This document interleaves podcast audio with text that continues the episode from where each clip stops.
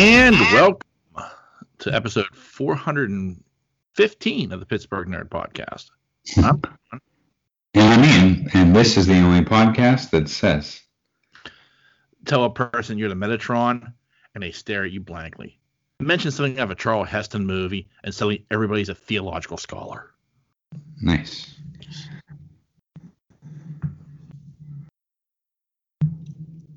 How are you, sir?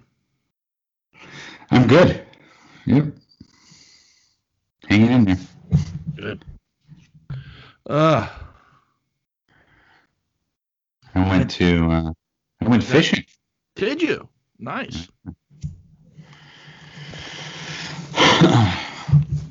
yeah, I went on um, Thursday, and I went this morning. Well, this afternoon. hmm place called Peters Creek. Where's that at? It's you know where the junction of 51 and 43 is? Right at large. Yeah. Yeah. Okay. Yeah. You take that back all the way to where it forms turns into the Mont- Montour Trail. Okay. Yeah. From what I knew, Peters Creek back in the day was like a dump. Yeah. like sewage ran through there. Yeah. You know what I mean?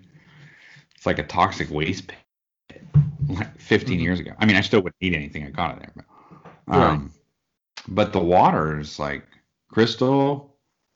They did a lot of work to the whole area. I guess 10 years ago they started transforming this. It's like a, it's almost like a nature preserve.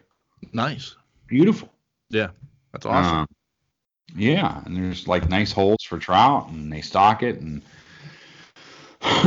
yeah, so yeah, it's really it's really quite remarkable. I had no idea that something like that was so close to me. yeah. Really. That is. That's great. Yeah. Um, you know, I mean, usually I'm going, you know, to go trout fishing, you have to go up to the mountains, you know. But uh, you know, this is 15 minutes away. I Well, caught you- 11. I caught 11 trout. Yeah. You can catch smallmouth. Oh, that's bass, not trout. Well, supposedly there's smallmouth in there too. I didn't catch any smallmouth. I mean, Yeah. um, I guess at certain spots maybe they stock, but I was mostly in trout business. Yeah. The the yak is that's bass though. That's big with Yeah. bass, not with trout. Yeah, bass, small Yeah. Yeah. Yeah. Um, but this place is great. Yeah. I felt like I was in the mountains. I mean, literally. I first time I went up there, I saw like two fishermen. Um, today I saw zero near me. yeah. Um, yeah, it's a great place.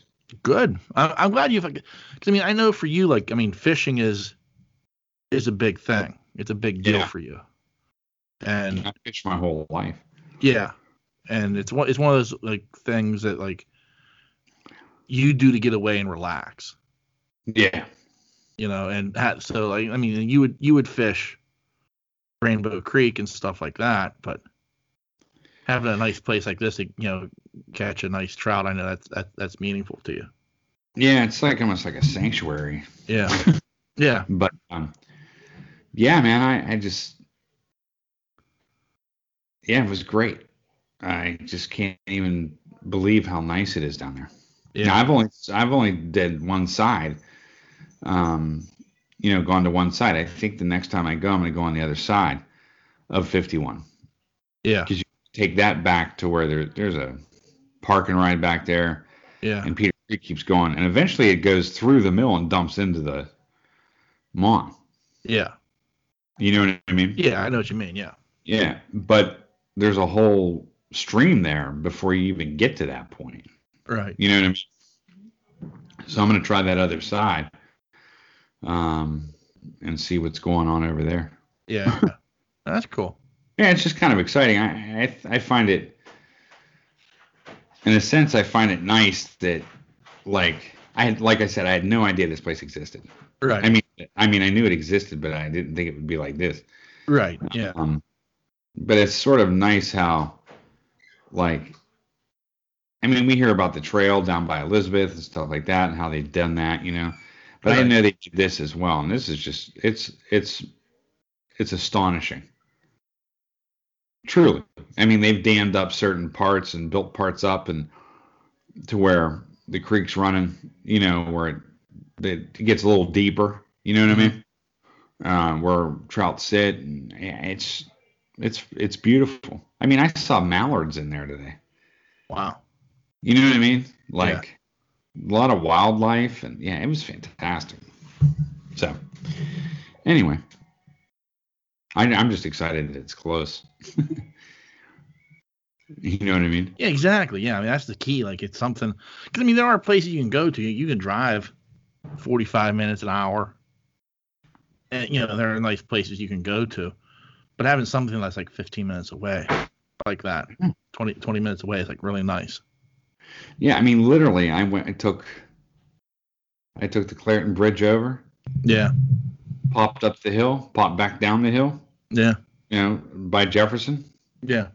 down to 51, and I was there five minutes. Yeah. It's fantastic. Yeah. So, it beats river fishing for me. Yeah. I've never been a big fan of river fishing, so I think if I had a boat, I think I'd dig river fishing a little bit more. Um, like not a huge boat, just you know, not even Yeah. a bass boat, just something get, more like a flat bottom boat, Yeah. just to get me around the river. Um, but I don't know, I I don't know, but um, yeah. I sure enjoyed this. I always considered like um like a Yough. I don't consider like river fishing though, because it's so shallow. Parts of it are. The majority of it is. Like I, I- if you get closer to downtown McKeesport, it does get deeper. But like once you get like up around the 15th Street Bridge and like going towards Elizabeth, I mean you could you can almost walk across that bitch, you know. So I mean like it's and like and like with the Yough too, like I mean like down under the Boston Bridge, I mean you you can't literally like I mean it, the water's no more than two or three feet deep at some points. Right. Yeah, so you could really stand out there and like, you know, so it is a lot like stream fishing in a way. Right. But like the Mon, I would like I get like that's a whole different. Because one Yeah. is so deep and the water is so fast. I mean, we're not going to get into like you know just how filthy that fucking river is, just like how deep the water is and how fast moving that water is. Right. Right. You know. Yeah, I know. Um. Yeah, maybe I just haven't explored the Yak well enough yet. Yeah. I mean, the But- other thing is like, I mean, like, I mean, like, I mean, you and I have talked about like, you know, your experiences, like the experiences you've had on the Yough too. Like, you know, down around Dead Man's Hollow, yeah. you know, with the hobo. Yeah. But the other side of that though is like, I mean, there, there is some, like I said, like the, around the, the the Boston Bridge, like that area. Like I said, I mean, you could go out there and, you know, like a pair of waders. It's like, you know, stream fishing. Yeah. Because the water is so shallow. Yeah. I'm sure there are places going up further. You know, I'm sure there's places all over the Yak. yeah, You know what I mean? But you can only get to so many of them by like I like from shoreline fishing, you know what I mean? yeah, Um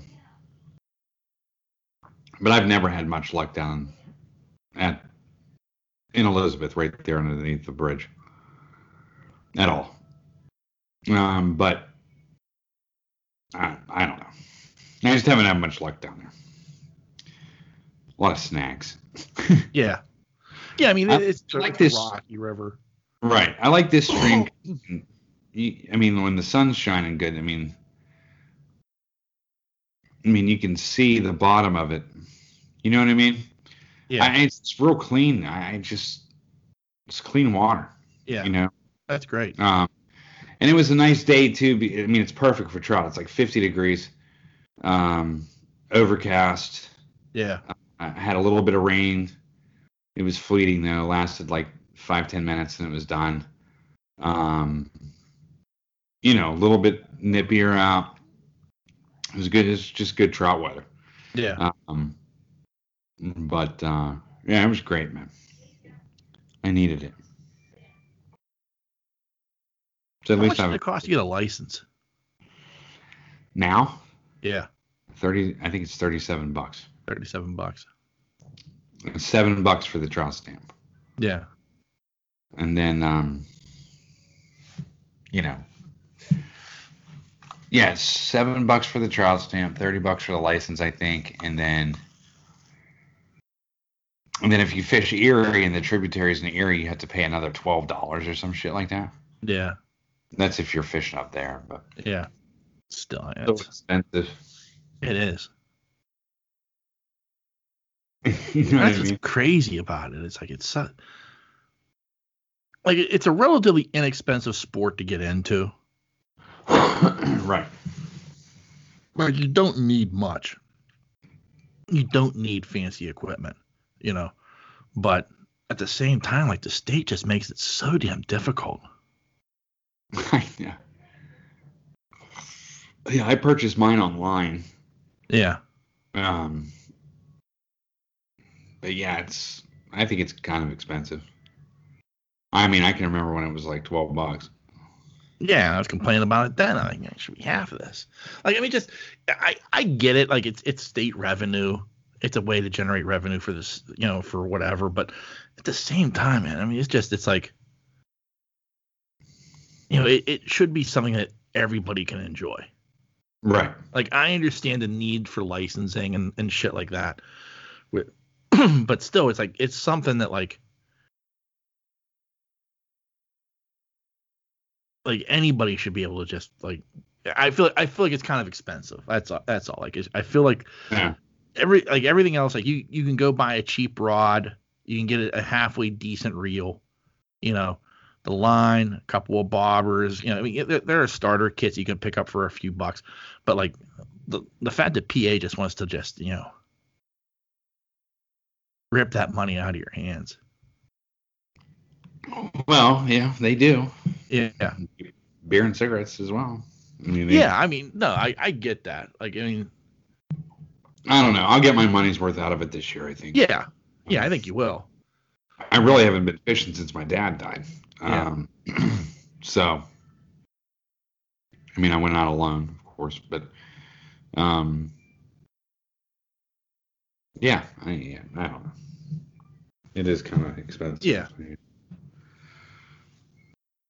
and like Pennsylvania even acknowledges it. Like, wow, we know it's expensive, we don't care, but like we're gonna give a day where like anybody can fish, Right. you know. And it's like, well, you know it's fucking expensive. How about instead of having like a day, let's just lower the price of what it costs to get a, a fishing license. Right. You know, fifteen bucks. That includes the trout stamp. Right. You know. And besides, like, how many fucking people are out there fishing without a license anyway? I, I don't know. I'm sure there's plenty. Like I, I mean, I knew plenty of guys in McKeesport that were like, I ain't buying no fucking license. Right. Right. What are they gonna do? You think you think the game commission's coming down where I'm fishing? I'm like, probably not. You know, Valid point. Right. Well, I, I kind of had my eye open because I mean, you know, I mean, this is a, you know, it's like a trail. Yeah. It's like so. I mean, not a trail. I mean, people drive on it, but it's considered part of the trail. So, like further down, there's bike lanes and stuff like that. Yeah. But Like, I remember um, when my parents fished down at the Yough. I mean, you know, they, they would just pull off. I mean, the, the game commission came down there, came down and checked their license one time. yeah, you know. And that was like what Pier 13 or something like that, you know, marker 13, whatever that is down there on River Road. yeah, I don't know. Yeah. I Like, yeah, like this, fish it. Yeah, they, they had a spot. It was like a marker, like they called it marker 13 or pier 13 or something. I don't know. But it was like their spot. And so, like, I guess the game commission would just like drive down that road. They see a car, they go down and try to find a person, and make sure they got a license. Is this on the Yough or the mall? Know, on the Yough. Uh-huh. Huh. You know, down there, like down there on uh, because my parents would just drop down to the Yough. You know that back back hit road, but going towards uh, Dead Man's Hollow. Yeah. but they wouldn't go all the way to the mill. They'd just pull off. They had a spot that they would go to. Oh, I see. Yeah. Yeah, I uh I've only been checked once, I think, for a license, and that was in Elizabeth, Boston Bridge. Yeah. That was the only time I've ever been checked for a license. Yeah. So I'm sure they have spots that they go to, but it's like, like how, how like if, if I was to walk that trail like down a ways, mm-hmm. because you can go. I mean that, that trail follows like all the way down. Like I think you, I think if, if you follow that trail, you can get you can walk it all the way to like the fucking uh the Yough Dam. Oh, really? Yeah, I think so. Like, I don't quote me on that. Yeah. But like, you know, I go down a ways, like you know, I take a two, like a, a, a three, four mile walk down the trail. right. You know, somebody gonna come looking for me? I doubt it. yeah. No, I know. I get you. Yeah, you know. So is it? I'm I'm, I'm just saying, it's like one of those oddball things, like. Like I like, and don't get me wrong, my, my fishing experience is extremely limited, but I've never run into a game commissioner. Yeah. you know. But Yeah. that one time, it was, it'll be like that one time where I say, like, yeah, fuck, I'll go fishing. I'm I'm just going one time. I don't need a license, and you know, not that I keep anything either. Like, I, you know, I throw it back. Right. Right. You know, but it'd be like that one time I've got a rod in my hand. You know, you're, And a dead fish in your pocket. Coon. You know, it's like funny. Floors and mall rats cut chasing me down. You know. yeah, I don't know. Like I said, it's only my second time there, so. But there's a lot of pull off places. Oh yeah. And I know the state stocked it. And I think that Yeah. the um, some kind they're having a fishing derby hmm around the 18th down there. And some other privately owned places doing a full stocking too. Yeah. of it as well. So I mean, there's plenty of fish in there. I mean, like opening day was what two or three weeks ago, Yeah. maybe longer, Yeah. and uh, so I mean, like there's if I caught eleven Yeah. in two days of fishing, I mean, there's still fish in there. Oh yeah. You know what I mean? Yeah. So Unlike like like Lake Emily. I love how they stock that fucker like two days later. It's dry. Yeah. Oh, I didn't like like the fish I. I mean, the long, biggest fish I got was about 14 inches today, Yeah. um, which is a pretty good sized trout. 14. I Yeah. mean, not great, the other ones were between nine and 12. You know, Yeah. it's just fun catching them. Yeah. Yeah. Mean, that's the point. Is I mean, you're just you're just out to have fun. Yeah, I could just imagine if you brought like the fish home to eat, like your family would probably like, the fuck is wrong with you? right. No, I don't think they were. I mean, like, Homemade fish tacos, girls. Eh, Fuck I guess you. it depends on where you're at. You know what I mean? Yeah. But I know what this tree once was. Yeah, yeah, that's that's the key. Like, I mean, it, it'll be like like if like like they suddenly like did a project to clean up Turtle Creek. You know, I still wouldn't eat like you know anything out of that. Right. Like, but I mean, second- like, The second I fish it, the water is considered contaminated. yeah. But I know that it's definitely on a rebound.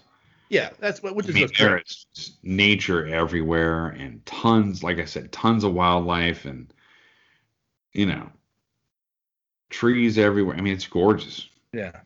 Yeah. Seriously. Yeah. It's picturesque. I mean, I can't even, I can't even, I don't know. It's weird. Yeah, that's great. No, that's Yeah. awesome. It really is. It makes me happy to hear that. Yeah, environmentally, I was really Yeah. impressed with this. And the water looks real clean. You know what Yeah. I mean? Like, yeah. Like yeah, I love mount- it. Mountain stream. It's Yeah. so weird. Yeah. you know what I mean? Like it is. But anyway.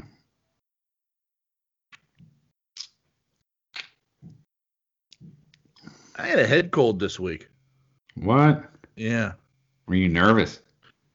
No, no, because I mean, like th- there was a little bit of me because I, I I did I did attend a super spreader event. You did? Yeah, we went.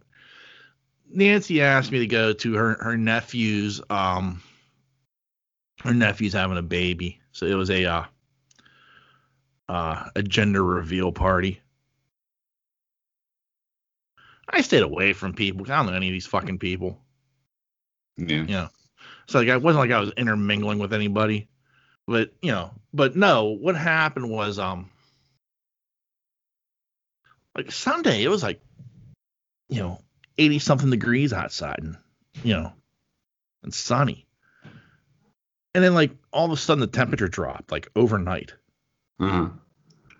Well, Mon- Monday, if you remember, like Monday, Monday it was it was cooler, but it was humid as fuck. Mm.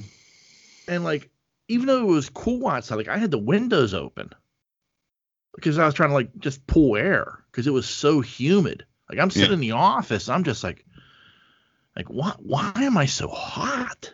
You know, I'm just like sticky.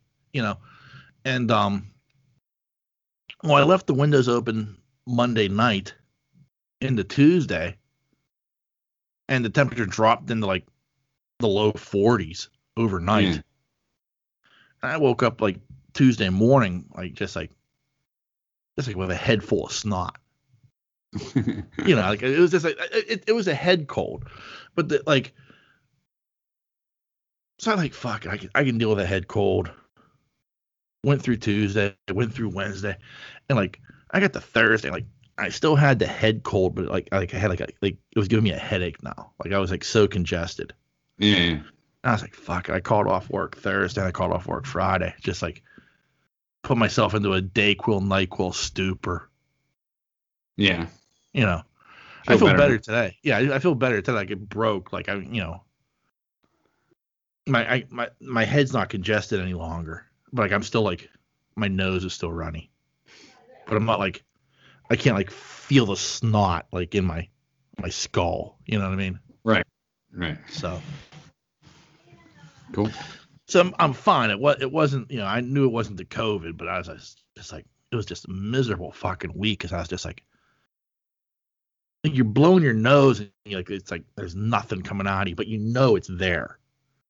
You're just waiting for the dam to break, you know. Yeah. You know, it just wasn't. And I got to a point, like I said, like Thursday, like I was just like, oh man, my head is like, I'm popping Sudaf, like you know, not Sudafed, um, acetaminophen, and I'm just like, no, I ain't doing this. I'm just laying down. Yeah. Yeah. But my Nancy's nephew Steven is having a girl, so good for them. That was the gender. Like, I think, like everyone were asking me, like, it was like it was like one of those things where like, and this is how like, like a non-human being I am. Like, I, I imagine this is probably like normal for most people. So this is at. So Nancy's nephew Steven, we're at his in-laws' house. okay. These are people I've only met one other time, and that was at the wedding. Okay. Even at the wedding, like it, I didn't intermingle with these people. It was like, you know, hi, congratulations, you know. Is, is there more Pepsi? You know, yeah. you know, that was like my, you know, is there, are we going to run out of Pepsi? That's all I want to know. So, like, I, I had very, very few interactions with these people. Uh-huh. And, um, you know, we show up at the, at the thing and we, you know, we're walking down and, and the, his, his wife's mother greets us at the gate. It's in the backyard. And these are the kind of people, like, they, they actually have like a, a hut built that's a bar. Okay. You know, like the, these are the people we're dealing with. Like they, they actually like they drink so much that they need a bar in their backyard. You know. and you know, it's like we got there like 12, 15. Mm. Like I'm already being offered a Busch. I'm like, no thanks. You know, Yeah. I'll take a water. Yeah. but uh like the mother greets us the mother-in-law like and uh and she she hugs nancy and uh and she i go you know she goes in for the hug i'm like i guess i got a hug i go in for the hug and she puts the cheek out there Oh my God. and i literally said oh we're doing this Are you trying to catch COVID? Yeah, i'm like wow okay peck on the cheek for you um was not expecting that Yeah. you know. So, like, it was. I was just kind of like, I was like, okay. After that, I'm like, okay, I just need to avoid these people at all costs. Like, where is someplace I can just hunker down until this shit is over? Yeah. Yeah. I set a time limit with Nancy. I'm like, look, we were out of here at four o'clock. I got shit to do at home. Like, I got. I got laundry to do. I've got garbage to take out. I've got shit. I got a podcast to put together. I've got shit to do at home. We are not lingering in this place all fucking day. Nancy was like, "This is why I asked you to come." Good. Right. Four o'clock rolled around. It's like, yeah, time to go. Yeah, we gotta get out of here. We gotta get out of here.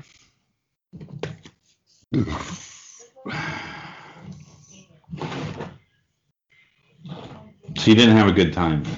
No, it was all right. Like, I mean, um, you know, the the few interactions I had, like, um, you know, Nancy's brother-in-law David was there. He's always amusing. Uh huh. Um, you know, you have to pick people like few people I knew. Like, it was nice to see them, but like, you know, for the most part, I just kind of like, you know, at one point, like Nancy disappeared, and I'm just kind of sitting there by myself. And I'm just like, Yeah. what the fuck? I just got abandoned, Abandoned. you know. And the best part of the day though was like I I told her like, okay, I'm driving. This this this way, when I say we're getting ready to leave, we are getting ready to leave. Like if you're driving, like you'll you'll weasel, like you you you'll get talked into like, well, you got the car keys. Where's he the fuck's he gotta go? You know, if I've got the car keys, it's we're going. You know, Yeah. so we took my car. So when we take my car, I get to pick the fucking music. Thank God. So I threw on some some on some Night Ranger. nice. I'm thinking, who doesn't like Night Ranger?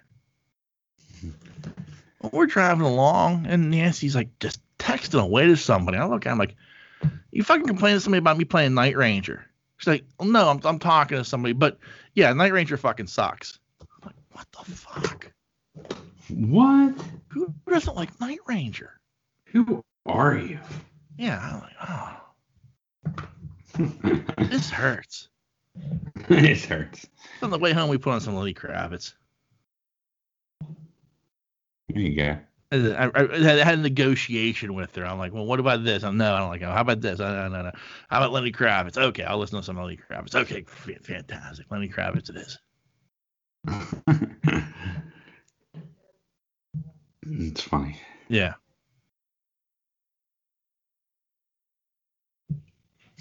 But who doesn't like Night Ranger? That's that's shocking to me. I'm sure someone. I'm sure I'll, I'll get a text from Stork like, who the fuck is Night Ranger? Maybe. No, I'm, I have no doubt. There's not a doubt in my mind.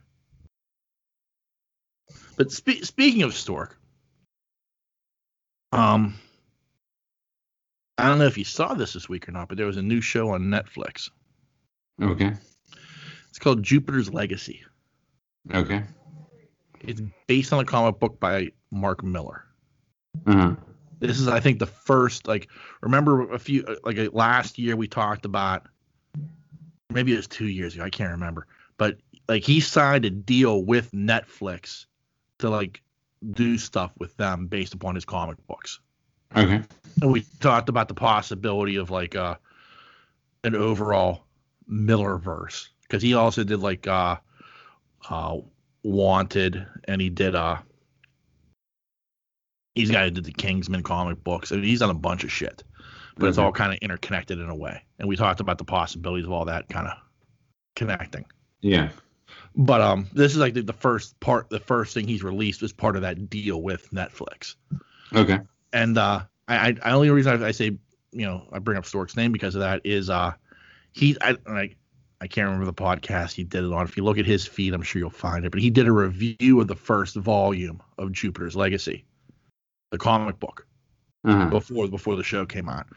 So and I haven't had a chance to listen to it, but I, I I'm intrigued because I want like I want I think I want to read the comic book now because I watch I binge watched the show. Oh, you did. Yeah, I binge watched this yesterday. It was it was good. It wasn't groundbreaking. Oh my goodness, Ahsoka. That was Ahsoka. Um, it wasn't groundbreaking. I think The Boys is a better show Uh-huh. as far as like a, a dystopian superhero universe Mhm. but I enjoyed it. Um, I, I like the, the the whole the whole concept of it is is like you know these people they've had their powers. Like I, the thing I think you'll you'll like about it is it's it flashes back in time to 1929, Okay. so it's a period piece Okay. as well as taking place in the present time. okay. And I, I I think you'll appreciate the period piece part of it because you like stuff like that. right. Um, but like it's like you know, these people were given these powers in 1929, and you know, here it's modern day, and they're old, but they're still capable of being superheroes. But now they're children who have been given powers because of them. They're having a much harder time with like the code that like you know they the that's been laid down by like the the older generation like you know we don't govern and we don't kill Right. Right. you know shit like that. Like it's a it's a it's a really interesting show. Like i i'm, I'm not doing it justice with my explanation of it but it's it, it's interesting. I, I enjoyed it. I really did. Um i do highly recommend it. Like i said it's it's not groundbreaking in any way shape or form. Like I, yeah it wasn't like at the end of it like wow i can't believe what i just watched because you know i think it's been done better with the boys but it was still very very good That's cool. yeah right. Ahsoka. Oh my goodness. But that was like my big, my big binge watch. What I watched this week. I watched that new Star Wars show. Mm-hmm. Oh yeah, the Bad Batch. I didn't know if you were gonna watch that or not. Yeah, it's pretty good. Yeah, I I've I enjoyed it. Um, I think I got a little bit more out of that first. I didn't watch the second episode yet, but I did watch the first episode. I think there were some things I probably got more enjoyment out of than you did from it. Probably. But I watched the first episode. Yeah. Yeah, like the um the kid at the very beginning of that first episode. The Yeah. the, the Padawan, Uh-huh. That is the main, one of the main characters in Star Wars Rebels. Oh, really? Yeah, it Kane, he he goes by Kanan uh Kanan Jarrus in Star Wars Rebels, but it, you know. So like when he when he first popped up and like they gave his name, I'm like, oh shit, that's that's Kanan. You know, I got excited. And then then he's he's voiced by like they they they did the voice a little bit, tried to make it sound younger, but he was voiced by Freddie Prinze Jr. Oh, it was. who does the voice of the older Kanan in, in the Rebels cartoon. So Right. Right. yeah, so that was kind of a cool, like, so that was like one of those things. Like immediately, I was like, oh shit, that's a nice starting point. I like I like how they did that. You know. Yeah. Um. But o- overall, I I enjoyed the, the first episode. I'm looking. I, I wanted to watch the second episode, I just didn't get around to it today. Real. Okay. Yeah. Yeah, I didn't see the second. I just watched the first. Yeah. But I thought it was pretty good. Yeah, I, I liked it. Um, speaking of Star Wars, Okay. I, I saw today. Um, they're they're putting an X-wing fighter in the um, Smithsonian Air and Space Museum, like a, a Okay. full scale replica of, a, of an X-wing fighter. This is apparently uh, a prop that was used on um, the uh, Rise of Skywalker set Yeah. but that was donated by Lucasfilm to the Smithsonian.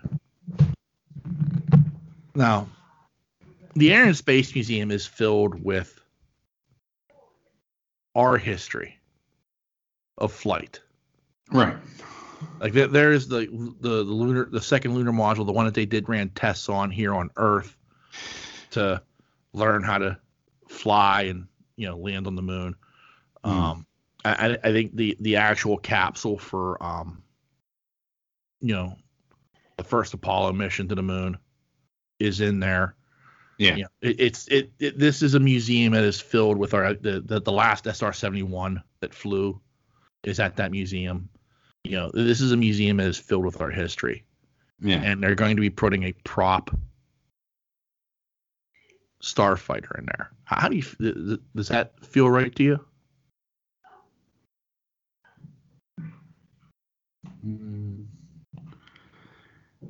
Does it belong there? Yeah, You know what I mean? yeah. That's that's my like I like. I, I certainly feel like Star Wars has a place in, in our our history, of our pop culture history. Mm.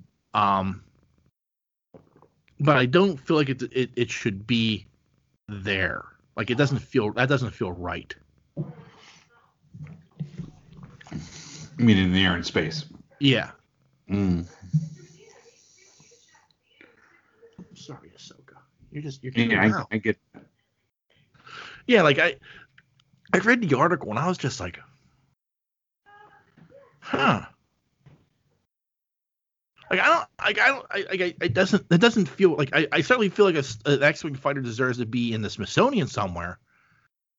Just not there. Yeah, I don't think so either. Like it, that, that, that, that kind of made me feel dirty. really? Yeah. Yeah, like as a fan, I was just like, and I mean, and, and those people at the Smithsonian are justifying it by saying like, you know, you know, because of Star Wars, it enables our imagination to find ways to fly into space, blah blah, yakety schmackety. And I'll be honest, if that's what if that's the route you want to take, then you really should have a model of the Enterprise there. right. Like that feels like, and again, I'm going to concede something to Stork that I can hear the grin coming across his face. as I say. Star Wars is not science fiction; it's science fantasy. Yeah. You know, it, it really is. I mean, it, it, there, there's nothing technologically sound about anything about Star Wars. You know, like I could at least say, like with Star Trek, you know, they try to base some of that in real science. Right. you know and, and and let's face facts also a lot of like star trek has inspired actual technology that we have today like if we look at the next generation you know, iPads and iPhones were a direct descendant of the next generation pads that they used. Right. You know, the touchscreen technology is directly has its roots in Star Trek. You know, shit like that. Like, so to me, if that's the route you want to say, like, this is what's inspired us to go to the stars and to fly further than ever before, then it's really Star Trek that should be in there because it's much more technologically sound. Yeah. And I think more NASA scientists will say that they're inspired by Star Trek than they will by Star Wars. Oh, sure. You know. Yeah, sure. I agree with that. I think definitely an enterprise should be. Yeah. But I mean, like even then, it's kind of like. mm. Yeah, like I, I agree. Like it shouldn't be in there at all. Like ne- neither ship should be there. But if you're go- if you're if you're going to say this is what's inspired us, it's more you should go with the you know the Enterprise D should be there Right. before before an X-wing fighter or the Millennium Falcon. right. You know, what I mean, I mean that's how I feel. I mean, that, and that's like it, that's as a Star Wars fan. Like, is this isn't a matter of to me of like you know, look at what we got. Like, no, I mean it's it's more on the lines of like, man, this, like I get it from a pop culture standpoint. One of the more recognizable ships is an X-wing fighter. Right. You know, Oh, no doubt. yeah, but at the same time, like it shouldn't be in in in the same vicinity as you know an F-14 Tomcat or you know you know the P P5 Mustangs from World War II or shit like I mean you know it, it just it doesn't belong in the same room as these these vehicles of history you know I agree. Yeah, I agree with you. yeah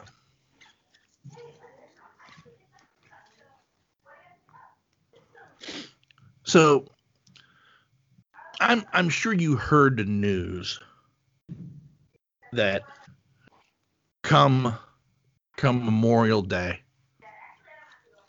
it's uh the state of Pennsylvania is open for business. Yeah, I heard. Yeah. Now, the mask mandate stays in place until 70% of Pennsylvanians have been vaccinated. But I guess all of the um, social distancing and capacity restrictions are being lifted. Yeah. So, what are your thoughts on that, my my, my dear sir? I get what they're doing. Um,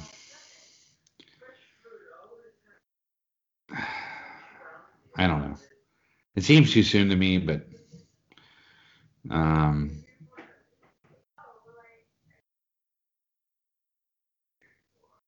um, I just don't know how you can socially distance in a packed restaurant on a Saturday night. Well, you can't.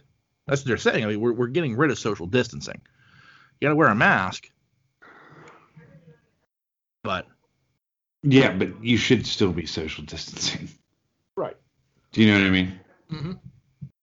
Well, I mean, Um, I mean, th- this is part of like this goes back to, you know, before the draft, Roger Goodell announced, you know, the NFL will be playing at full capacity stadiums come Yeah. I know. week one. Well, the only way you get that is if like you know a state like Pennsylvania starts lifting these mandates and allows full capacity. Right. You know, I mean, you can still go to a pirate game at social distance. That's not a problem. yeah.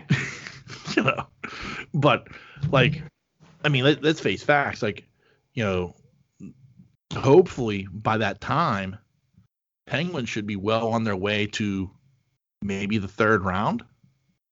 Yeah. Possibly still in the second round. Uh, if you're going to open up, like, could you imagine the first game with capacity crowd being a playoff game? Yeah. I. Yeah, I think on those events, I think you're setting yourself up for disaster. But I mean, you know, it's all about the dollar. Right. That's what this is about. So I mean, like, Yeah, I get it. I mean, I and I get businesses are struggling, uh, especially mom and pops. I mean, they you know they got to do something here, but um, these huge events like Penguin playoffs, Steeler games, stuff like that, I just don't see how you can do it. But I don't think we'll I don't think we'll reach seventy percent. what they said, um, the article I read, which was from the Tribune Review, uh, they cited that 50% of Pennsylvanians have at least had the first shot. Mm. So,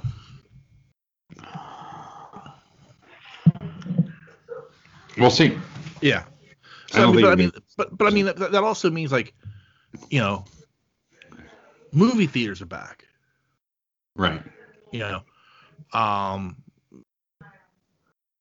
you know like you said like the the mom and pops uh, I, I think especially in the restaurant industry the bar industry that this is big news. Um you know but like I, I like i'm with you. Like there's a part of me that's like man this this feels too soon. But at the same time i like like tom wolf ate you know governor tom wolf ate shit for months for how he's handled this Mm. you know, from particularly from the right wing with the you know the shutdown, with everything that that that, that Pennsylvania's gone through in the past year with handling the COVID issue. Right. Um, you know, nobody's jumping in line to praise the man either for like you know being like Memorial Day, we're on for the summer, you know. Right. Um, I feel like at some point you just you have to do it though. Like I get like it's like you just kind of kind of like rip the band-aid off and hope everything's healed. Yeah. You know. And I, I feel like we've we've been we've been very cautious in Pennsylvania. Like I, I think I gotta still say. I think like California is still like, you know, a disaster zone with everything that they're going through, like the West Coast. And, you know, I mean, when you get outside the country, like India, like you know, that's a debacle of epic proportions. And like, yeah, I still like like I'm flipping through the channels and I'll see like highlights of like European soccer, and there's nobody in those stands No. you know, but you know, I, I think I think you also have to look at like like Texas, Florida, like the, the two dumbest states in the fucking union, like the, the two the two hold by beer states, Yeah. Yeah. you know, and they're the ones who are like, you know, everything's fine, go on in the water. Okay.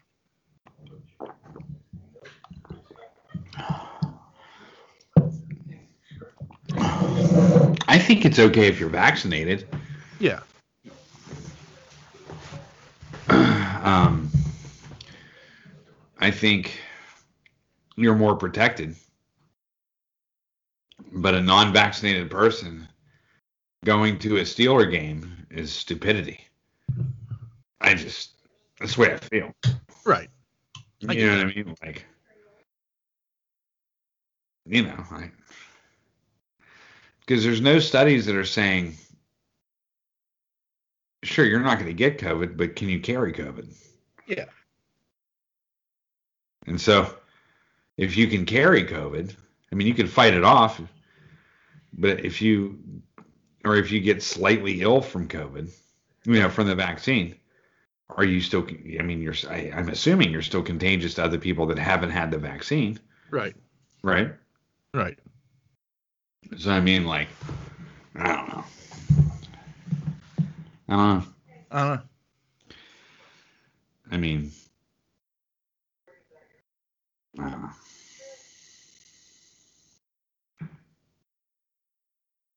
Yeah, we'll see. Yeah. We'll So see if we turn to India. Yeah. Yeah. So the, the other side of that though is and this was something interesting. Like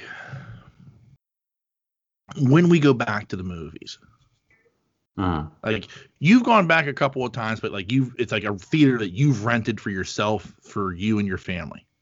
right. Um, I went back. I you know I, I went to go see Kong versus Godzilla in a a public setting. Um,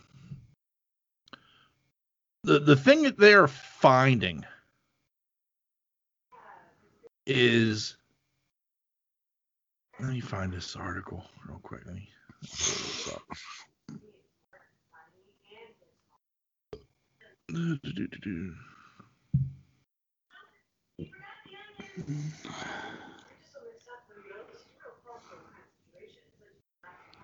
Grr. What did I do? There we go. Grr. All right. So, one of the things we've been talking about with COVID has been the possible death of the movie theater industry Right. and how we were hoping that wasn't ha- going to happen. Well, apparently, like, you know, Kong versus the Godzilla did. That was the biggest movie during the pandemic era Mm. from a from a money standpoint. And don't forget, this is a movie that was available for free if you subscribed to, if you had HBO Max. Right. But it still did a relatively good number box office wise. You know, in, in as far as a pandemic era movie release. Right. Um, but apparently, the majority of people who went to go see Kong versus Godzilla went to go see it in IMAX. Okay. Okay. Which, like, on all honesty, makes sense. Like, if you're gonna go see a movie like that, you're gonna go want to see it in IMAX. Especially Right. if, like, if if you if it, if it wasn't available on IMAX, I would have stayed home and watched it on my TV. Okay. But if it's available on IMAX, I'll go see it in IMAX. So, so what? But what they're saying is, apparently, in the U.S., approximately 27% of audiences are seeking out premium large formats to see Godzilla. Usually, this is closer to 15%. People coming back to theaters are seeking out the most premium presentation first um, says Jeff Goldstein, president and of domestic distribution for Warner Brothers. As AMC executive up VP World Programming and Chief Content Officer Elizabeth Frank, we are seeing more evidence that patrons are planning their night out, and it is deemed for PLF showings and private screening parties. So, what this article is talking about is could the po- could it be a possibility that we see the end of the movie going experience as we know it and it goes to a more premium format of IMAX and private screenings.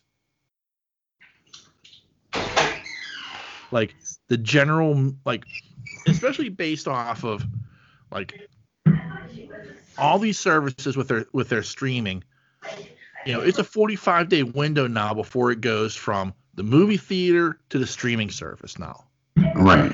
Okay. And with Warner Brothers, that starts next year. But all the others, it's a 45 day, 45 day window now. Right. So the average person who's paying for all these streaming services is saying to themselves, why the fuck would I spend top dollar to go out and see the movie theater when I have it at home in 45 days? Yeah. Unless you're giving me something to go see it for. And that's a Okay. premium experience. Okay. So do you think that's good or bad for you and I? Mm, Like, cause now, cause now, like movie movies, it used to be like there was a way you could go see a movie and see it cheap. yeah. But now what they're saying basically is that experience is going to cost you money. It's it's you know because the average person now is saying if I'm going to sp- if I'm going to spend my hard-earned money, I want to see it in the best possible circumstances. Be it a private screening where it's just me and my family and my friends, and I don't have to worry about people like Thad sitting next to me with you know their dick in their popcorn or or it, I want to sit and I want to see it in the best possible screen, you know, and you're going to charge me instead of instead of a, an eight dollar fee, you're going to charge me a twelve dollar fee for that. Yeah, I know. Well, they're also going to be looking to get some money back too. Well, I, I think I mean I think you're going to reach a point where, like, I, I if if that's the route you wanted to take, like, you would honestly lower prices to lure people in. Like, okay, hey, the pandemic's over, we beat COVID. Come on in, five dollar movies. You know what I mean? But no, that's not what people are saying that they want. The people who did go out and see these movies want a more premium experience and are willing to pay for it. So, what kind of premium experience are we talking about? Let me see what the article says here. Because like, I, we talking drink service? I mean, I don't understand. Um, know. well, I think one you're talking about IMAX, making IMAX more available. Okay. Okay. And then upscale dining theaters like Alamo Drafthouse and Studio Movie Grill, both of which were able to evade the worst of the pandemic financial hits thanks to help in the Chapter 11 bankruptcy protection and, and finan- financing partners. But there's no guarantee that this will save upscale theaters. The closure of the ArcLight Cinemas and Pacific Theaters is just one example of this. Um, so like, I, I guess like, you know, when you're what you're talking about is like being able to sit down in a movie theater seat, big and cushy. It's got a fold down table. You have people bringing you food. You relax. It's it's it's it's a more engrossing like right. setting. Like okay. I've seen pictures of people like at the Alamo Drafthouse, like because Alamo does like a lot of like, or they used to like do like um like 24 hour movie marathons. Okay. You know, um, like I, I know Ain't It Cool News used to do the button thon where like, you know, they had you, you, you basically you you sat 24 hours watching movies, you know, okay. and some of them were like shitty old movies and some of them were newer movies, you know, it was, it, but it was a big deal. And like, you see these people and they, like, they have like these pull down trays in front of them where they had like drinks and food and like all this other shit. And just like, wow, man, that's a, that's a deal and a half, you know? Yeah. That seat looks amazing. so I think that's like, like basically what we're talking about is like ripping down the mo- the theaters as they are and either moving them to the IMAX screen, right, or taking the theater and taking seats out to make it more plush, plush in a way. Yeah, like yeah. I think the average person is like, I don't want to sit in you know a theater with a cup holder you know. like I think those. I, I honestly think like like if the movie theater is going to change, like keep up with the times, this may be something that they need to do. Is, is completely redesign what the movie theater experience is, as far as like instead of trying to fit like you know 30 people in a row, maybe you fit 15. Yeah. You know, bigger, bigger, more more comfortable seats this this dining experience that people are looking for. Like you you're gonna have to make it something else than what it is. Yeah. And it seems like that's the people who are going out to the movies right now. That's what they're seeking out. Right. To be pampered a little bit. Right. And because in all honesty, again, like, like especially like with Warner Brothers movies, like wh- what's the enticement to go see them in a theater if I can watch them on HBO Max? Right like I mean, all honesty, like I wanted I, I, I wanted to see Mortal Kombat, but I wasn't willing to pay for it. Right. You know. Now, when Dune comes out, don't get me wrong, you know, I'll be standing in line for that motherfucker. You know. Yeah. But but when I also when I see that movie, I'm going to see it in IMAX. Yeah. You know what I mean? Like I I don't want to watch that on a regular screen. So I think that's what the you know it's, it's two different types of movie going experience. Like one is is if I'm going to go out and I'm going to see a movie, I'm willing to spend extra money to make sure I see it in the best format possible. Right. that's one type of movie going experience. But the other movie going experience is, well, if I'm going to go and see a movie, I want it to be as close to what my home experience is as possible. Yeah. Yeah, I guess you're right. I mean, you know, when you're at home streaming these new movies, you have that luxury. Yeah. So yeah, I I mean, I see the point where you, you want to make it worth your while. You know, because this is what we've been conditioned to over the past enticing? year. Yeah, well, like what's going to be more enticing for me to even go out? Right. I have everything I need at home. Right. Unless you're making the experience worth going out for and you're willing to pay for it. And that's where the key comes in. Like now all of a sudden I feel like the average person, like we when we talked about this a little earlier, the average person is now maybe being priced out of being able to enjoy the movies. Right, but I think that's been going on pre-pandemic. But there were ways around that. Like, you know, you go to a Tuesday matinee, you know, five bucks, you're seeing a movie. Yeah, Like maybe you're like like, like if you're somebody who who's in a lower income range, like, and you really want to see a movie, like there was a way around that. You know, it was it, it was still expensive, but like you know, you can go see a Tuesday matinee for five dollars. You just don't get a drink and popcorn. right, right. You know, Just go to the movie. yeah, You can go to the dollar store before. yeah, exactly, exactly, yeah. you know, but like, but the other side of that too is now like that movie theater you went to. That guy may need to change how he looks. Like, you know, maybe he, he needs to not redesign the movie theater per se, but maybe now you're looking more at him doing more private screenings like like like you had. right. Like now that's his business model now is well I I don't have the money to put an IMAX. I don't have the room to put an IMAX and I don't have the money to completely redesign my seating structure. But what I can do is make this a more personal experience somehow. Right. So now we're renting out the movie theater. We're making it a more personal experience for you and your friends and family to come and enjoy a movie at my screen. Right. you know so like it, this is something that's like a real conundrum It is. I mean, it's worse for mom and pops yeah because I mean, they well, not if they buy popcorn and snacks and drinks and stuff like that. I mean, they're, that's where they're really making their money.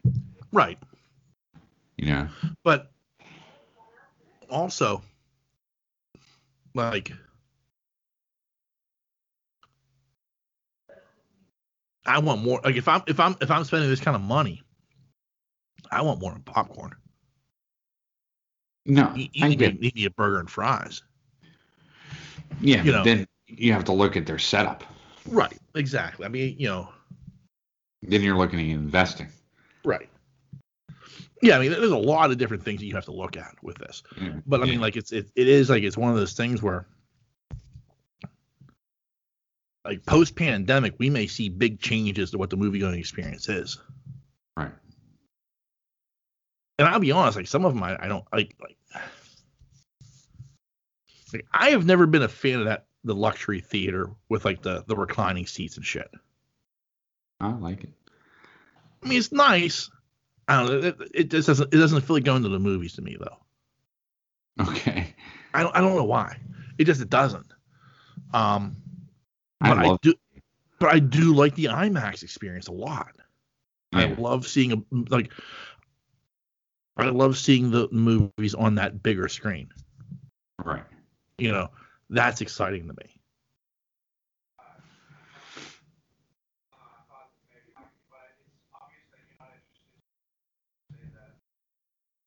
I, I just just feel like it's it's gonna be like. it just feels like once everything comes back, it's gonna be like this science fiction novel. Yeah, we're gonna Yeah, welcome back. Yeah. Hand sanitizers, hand sanitizers to your left. You know what I mean? Like, well, it's already started. In a way, like I think part part of an initiative to like get people in the theaters. Um, there were two. I'm hesitant to call them trailers, but I'm gonna call them PSAs for lack of a better term. Okay. One was by by by Marvel, and it was it was laying it what it did it did two things. One, it was like the beginning of it was like all about like what has come before, with a with a voiceover by Stan Lee, and it making you feel like welcome back to the movies. Yeah. This is what we have to offer you. And it did give us our first look at the Eternals. You know, there's a little something from um Shang-Chi and the the Ten Rings, which Yeah. there was a trailer for a couple weeks ago we never talked about, but and uh and Black Widow. Right. You know, plus it laid out like the next five or six movies after that, like what they are. So, but the big thing I took from it was come back to the movies. You know you want to. You know you want that. ex- And it's like Stan Lee like explaining that experience of like all of us being together in, in the dark room that we all- you and I have always talked about. Yeah. But the next thing was good old Vin Diesel, you know, getting out of his Dodge Charger right. for Fast Nine, but also talking about, you know, the movies are about family. Coming to the movie with your family and seeing something, you know, and of course, like, you know, you're getting all this Fast and Furious bullshit too, but, you know, it's like, it's Vin Diesel talking about like being with your family at the movies. Yeah. And like, so it's like this initiative by like the, the production companies, the, the distributors who are like, you know, uh, yeah, we need to get the we need to get the word out. We need to make money this summer. Yeah.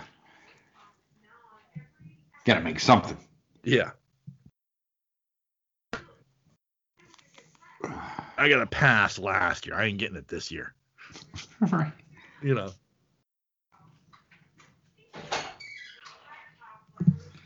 Anyway. So like, like does that? I- I guess the question to like, as somebody who like, you've had the struggle of taking your family to the movies. Yeah. You know, a, fa- a family of five going to a movie theater ain't cheap. No. No, it wasn't. You know. Well, it was cheap, but they were offering. Yeah. You know what I mean? Right. It's pretty much five bucks a head. No, it's Yeah. five bucks. It was twenty five bucks for ten people, but that was a rerun movie. You know what I mean? Yeah. I think the going rate is the other way around. It was I think thirty for six, thirty bucks for six people, or something like that, Right. and then five dollars per person after that for new releases. Right.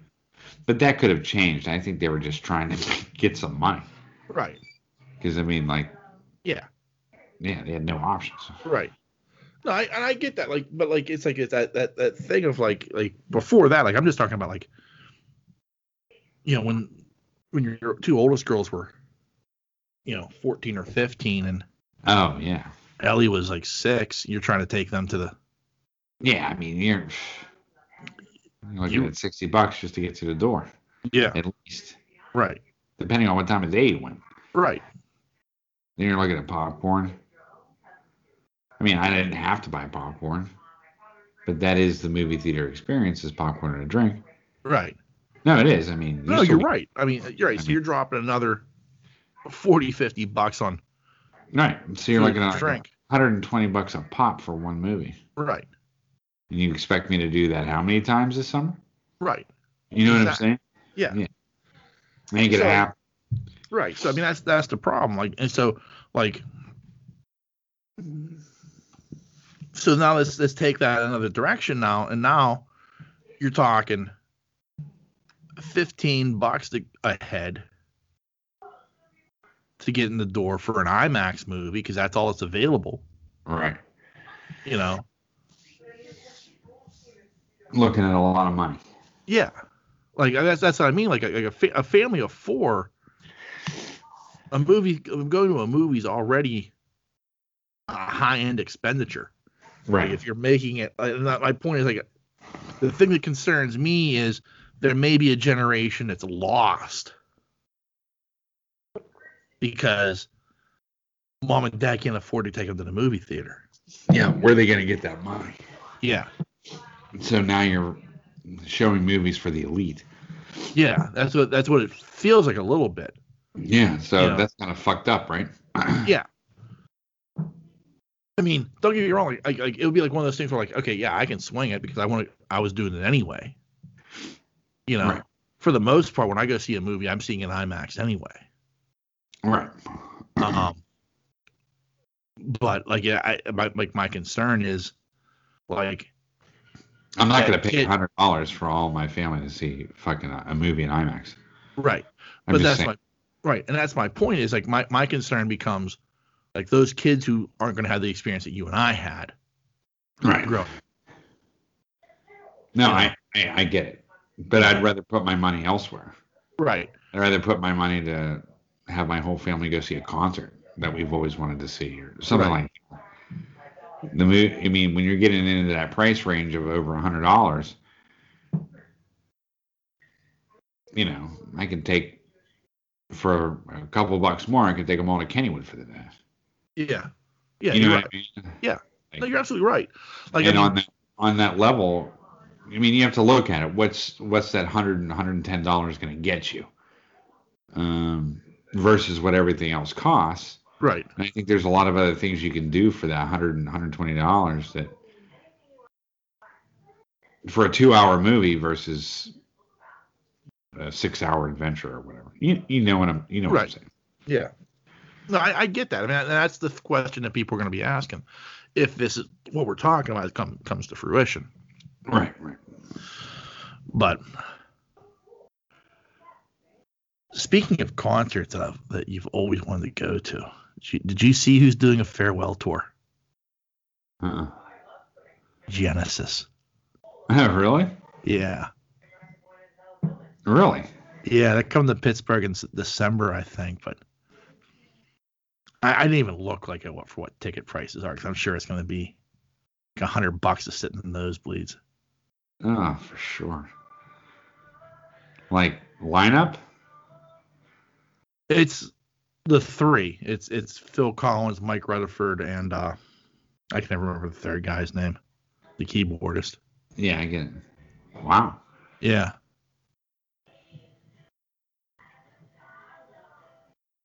Well, where they been? It's, I mean, farewell tour.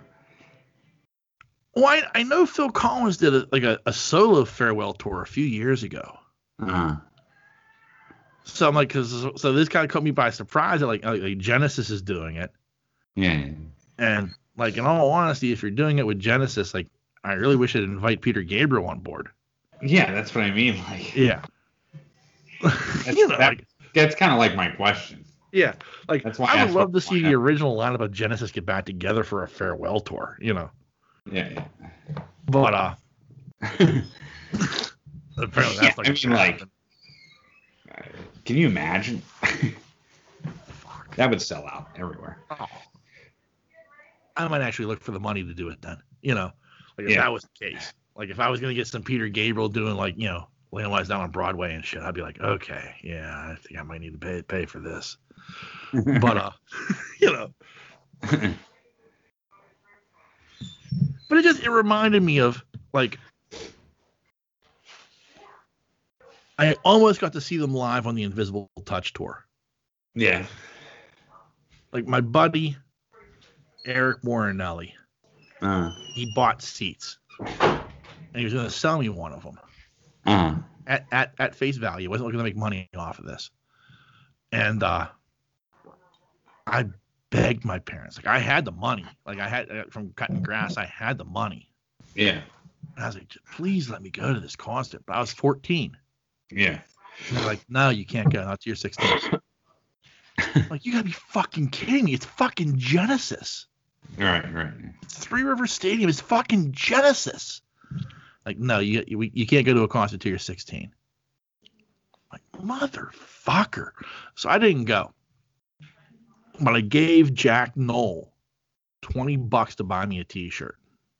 Uh, And that's at the time that like t- t-shirts in the in the the in the the the stadium would have been 20 bucks. Like I, I gave him enough money to buy me a t-shirt. Next day he hands me my t-shirt and on the back there's no H in Pittsburgh. oh my God, he fucking rooked you from a T shirt? he a T. rooked me. He he fucking he swore up and down. I bought this shirt in, in the in the stadium, Sean. I swear to God, I bought. I'm like, dude, there's no look. I've never been to a concert in my life, but I know one thing. There's one thing my parents have already taught me. You don't buy T-shirts outside the fucking stadium because of shit like this. Right, You right. bought a five dollar T-shirt outside the stadium, and you held the other fifteen to buy yourself some fucking nachos and a drink.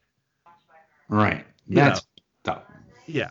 Swore up and down he bought that shirt that shirt in the fucking stadium.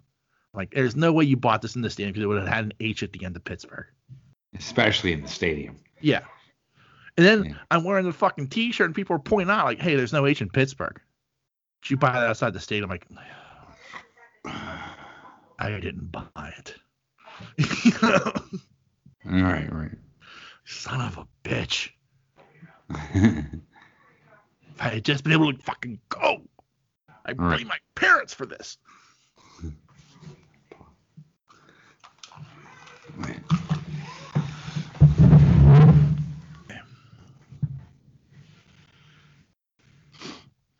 Oh, let's go ahead and let's dip our toe in the old mailbag. Sweet. Mailbag. Boop, boop.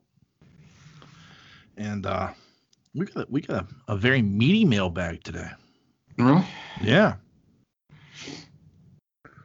First off, as always, we start with a good friend, super fan Thad. Thad writes in, "Hello, my two favorite hosts who would be who would be ice cream flavors. Sean, Pop My Cherry Coon, and Ian Tight Russian Bellamy. Tight Russian. May the fourth be with yins. May the fourth be with you as well, sir. Mm-hmm. I love Round Hill Park. I'm just not allowed there anymore. Nah, I'm not going to get into that. I love a good poutine. I wish more places in Pittsburgh sold this. That brisket poutine sounded amazing. I nearly came in my pants when I heard about this. wow. Yeah. Sean, can I spoon feed you some brisket gravy while you sit on my lap? I'll be honest, that brisket gravy was so fucking good, I might do that. nice. I, I'll take that one for the team. Yeah. Uh, Ian, you call yourself an expert on Mortal Kombat. It's terrifying. I didn't say expert. I didn't think you did either, but apparently Thad thinks you did. That was Kung Lao's finisher in Shaolin Monks in 2005 and again in 2011. I guess the spinning blade, the spinning hat that they pushed the character into. yeah. Yeah, so. Oh well.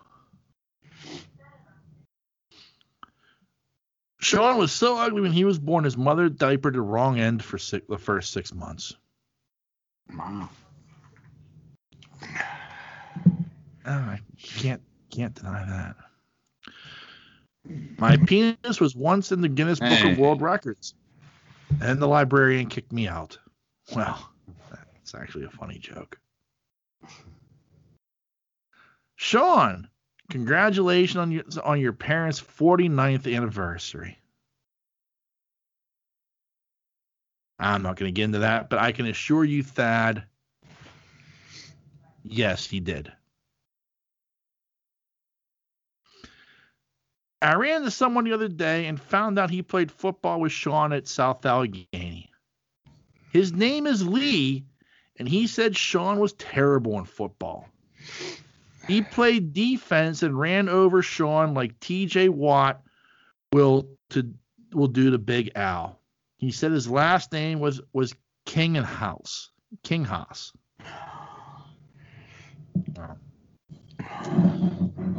I'm not familiar with anybody named Lee Kinghouse. And if they said they, they ran over me like TJ Watt, like uh I'm not gonna toot my own horn, but toot toot. You know. uh, I mean, if he played for South Allegheny, I didn't know the dude. Like I, am not familiar with this name at all. If he didn't play for South Allegheny, he said he ran over me like that. Um, he's telling tall tales. I'll tell you that now.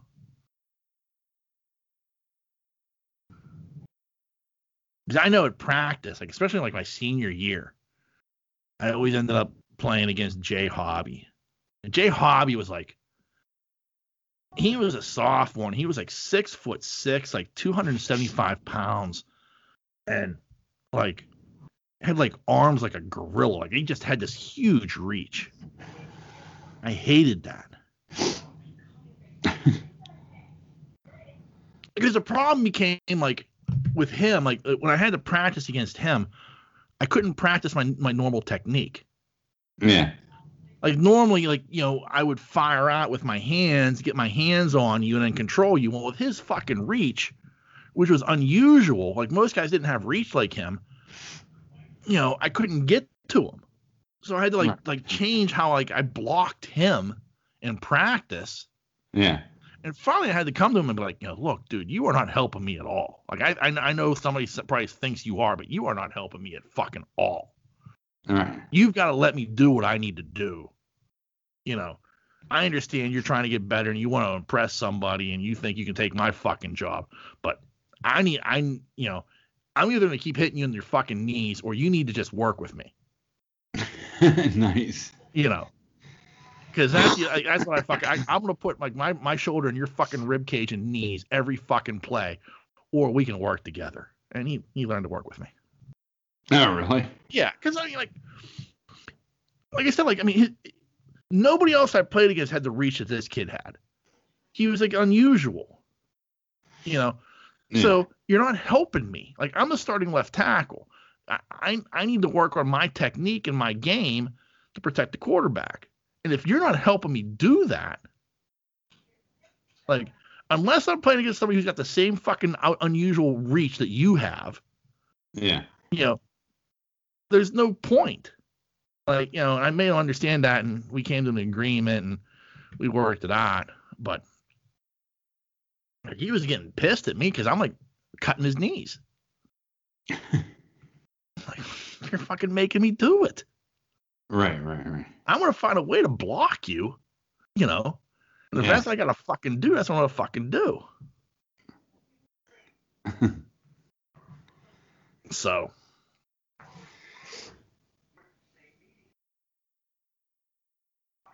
But no, this Lee Kinghaus, I'm not familiar with him at all. That I think, I, I, if it is, if it's somebody who played with me, they are talking some hard shit. If it's somebody who uh, played against me, they're talking shit they don't understand. Nice. Guess where Thad be when will, will be when you read this on Saturday? Hmm. No, I will not be at Target installing cameras. No, I will not be hiding in Nancy's crappy as well. What the fuck is that? I will be at Kennywood for the season opener. I can't wait to have me some potato patch fries and a nice meaty corn dog. Some bacon on a stick. Well. And now it's time for America's new, new, new favorite segment, Lee Kinghouse bull rushes Sean. That's a bunch of bullshit. bull rushes. Bull rushes.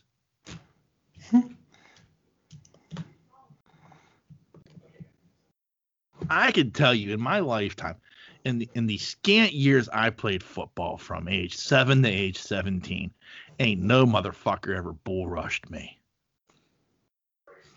I've been beaten before. I'm not gonna deny that, but ain't nobody pushed me backwards. No. Like I, I I've played against kids who were like you know faster than me and could get like a get an angle and shit like that, but I never ever got bull rushed. So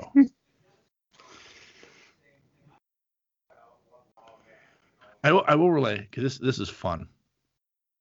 This is from an era bygone. Okay. So my my sophomore year, um, you know, we we we had hazing back then, Sure. and uh, you know, one of the hazings was you you had to take a SWAT. You know, Okay.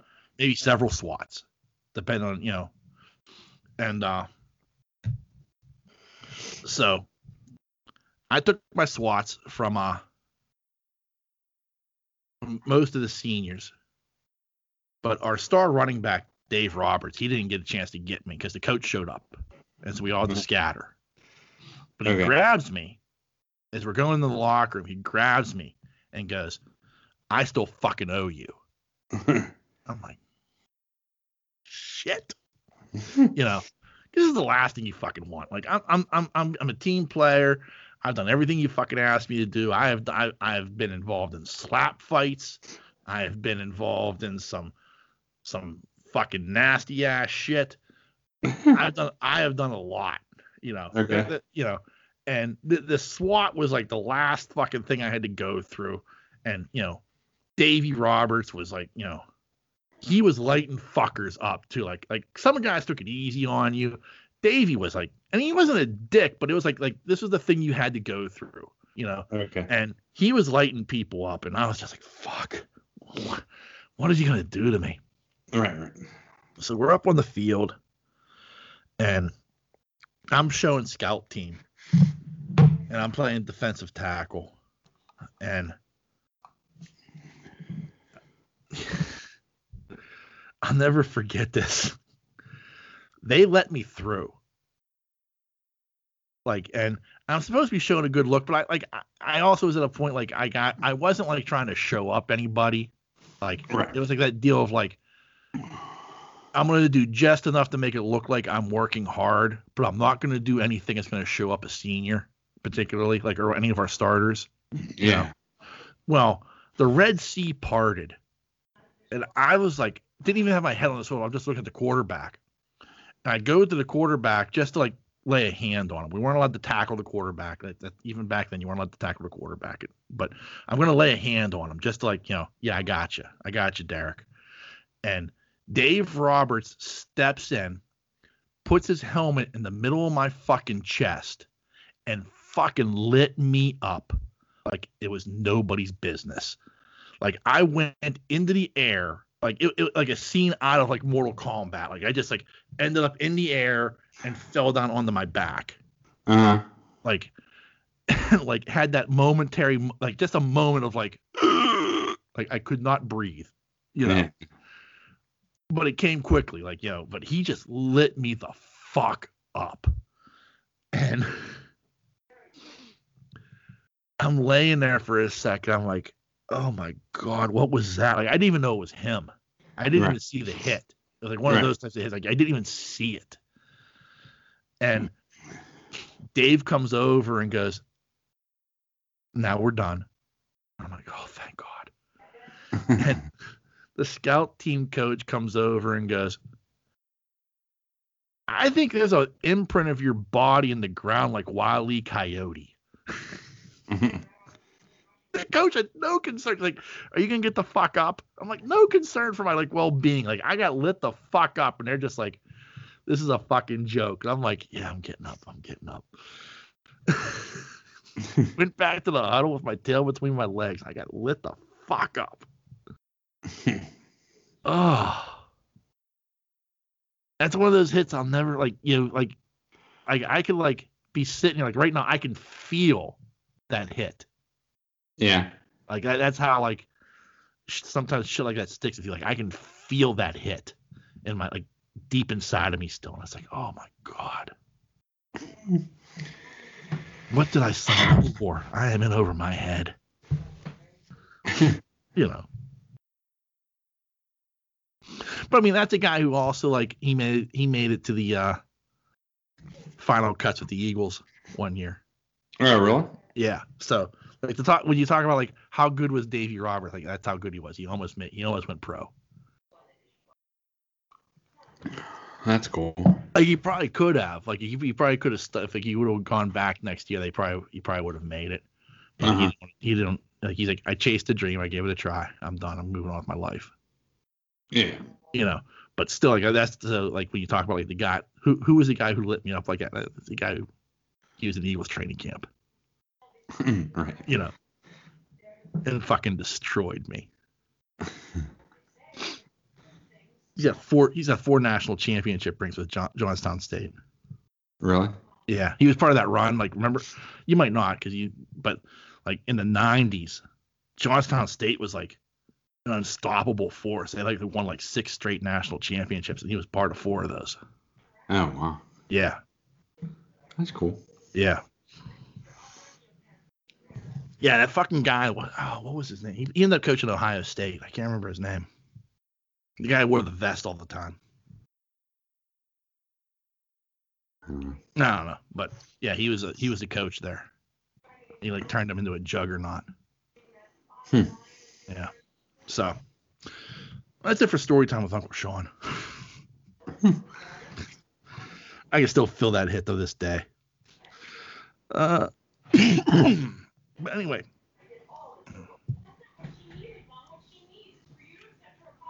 Uh, that continues. I mean, this is this is his segment. What is Tim's wiener up to? This week, Tim sent me a picture of his wiener, and boy, it was his wiener bad. Tim's wiener was running wild at Kennywood before it opened. Can you believe Tim's wiener was out in Mi- Middyland? Kitty Kittyland. You are a horrible fucking typist. Tune in next week to see what Tim's wiener is up to. Okay, time to go. I'm watching the original Karate Kid with Platypus. I feel like paying the fence and sweeping the deck naked. nice. Oh, that's a visual. I do want to say I, I, I saw, so we'll we'll just um sure. Let's wish the old platypus a happy birthday. So it was her birthday today too. So happy birthday to her. Happy birthday. Next up is a good friend the Otter, better known as Superfan Tim. Tim writes in. So Gmail does a weird thing where it tries to give some options to reply to, a, to the person's email you just got. Here are the options under Thads. Yum. Love it. Looks like fun. Boy, is that goddamn algorithm fucked. That's the truth there, my friend. I've been wanting to try Anchor's ho- Anchor Hoagies for a while. I keep forgetting about it though. Further outbound from there is a joint called Inferno Pizza I want to try as well. I do recommend Anchor Hoagies. Very good stuff. That is right. Yeah, don't make me repeat that. Anyway, there should definitely be more poutine in Pittsburgh. My dad exclusively gets gravy fries from the potato patch. And it's on the menu for a reason. When I moved away, I thought gravy on fries was a Pittsburgh thing, not realizing an entire nation to our north considered it a national delicacy. At Tatooine, we would get uh, snowbirds in the winter. The local brewery had poutine on the menu, your choice of meat, and it was sick good. Curds are great. Even the fried cheese curds at Sheetz are good. They are. I can't deny that. Can't screw up a fried cheese. Well, you can. If you do, you're a jerk off. True. It's true. Um. Yeah, I, I always thought like fries on gravy was a Pittsburgh thing too, until I found out what poutine was. That's Yeah. what's that? Wisconsin, Well, Canada. Canada. Yeah, I'm sure it's. I'm yeah, sure it's Canadian. trickled into Wisconsin, Mi- Minnesota. But uh, It's definitely Wisconsin and Minnesota. Yeah. Those two states are like, you know, Minnesota or uh, Canada South. Truly. Yeah. Because, I mean, that's where you get good cheese curds and everything else. Yeah. We know some people there. Yeah. I mean, like, you know, in Minnesota, curling is a big thing. I actually like watching curling. So do I. Like, I mean, I, I get the, it's a game I like to watch. I'm like thinking to myself, like, I could fucking do this. But like, nowhere else in the United States do you hear about like like curling, except for like Minnesota. Like, you know, Yeah. Until the Winter Olympics. And Yeah. then I always make sure I watch it. I love exactly. it. I fucking love watching curling. Yeah. It's the neatest thing. The otter continues. I ended up doing Holy Smokes barbecue that day. I got the smoked, then fried wings, which were really good. I got the buffalo slash ranch, which was really good, and the dry rub. The dry rub was a bit too salty. I would imagine they probably have the chicken in the in the brine, and then added salt was too much. Long live the rig. Hail, hail the rig. You know, it's funny. I went to um, Sam's today, Mhm. and I picked up some steaks for Mother's Day. I'm gonna make Mhm. some steaks, and uh, you know all the good stuff for that. And uh, that's what you haven't had in a while is my steak. Yeah. Yeah. But uh, there was no chicken in that place. No. That's crazy. None. I was like, I was thinking to myself today, I was like, you know, I should get some. Well, I, I know there's a shortage on these, but um, I was like, I should get some chicken wings, and I'm gonna try this this bake recipe um, for baked chicken wings. Yeah. You know, with a rub and you know what I'm saying, Mm. and then dip it in whatever sauce you want. You know, I have different kinds of barbecue here. Yeah. And uh, I thought that'd be good. You know what I mean? Mhm. There wasn't even a chicken breast in that motherfucker. Wow. There was no chicken anywhere. That's shocking. And I don't know why. Yeah. Like, why would that be a run? I mean, I know there's a chicken wing shortage. Like, you just can't get chicken wings. Yeah. I mean, which would make sense being a chicken shortage. But even when we had this, you know, mid pandemic when there was no chicken wings, you know, I got it, but there was always chicken or chicken breast or legs or whatever. There was not an ounce of chicken in that whole section in Sam's. Yeah. That's crazy. That is crazy. I mean, there was. I, I know that sounds weird, but when you go to Sam's, I mean, there's usually this massive amount of chicken. Yeah. I mean, like there's Yeah. 40, 50 packs of, you know, family size boneless chicken thighs and 40 or 50 packs of breasts and, you know what I mean? Huge Mhm. packs of drums. Nah, Yeah. there was there was no there were- there was no chicken in Sam's Club, Wow. Which I thought was very strange. That is strange. Yeah. So, anyway, maybe I missed something in the news. I don't know.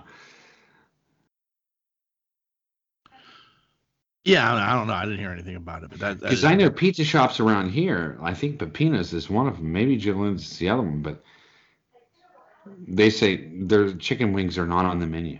Yeah. They just can't get them. Yeah.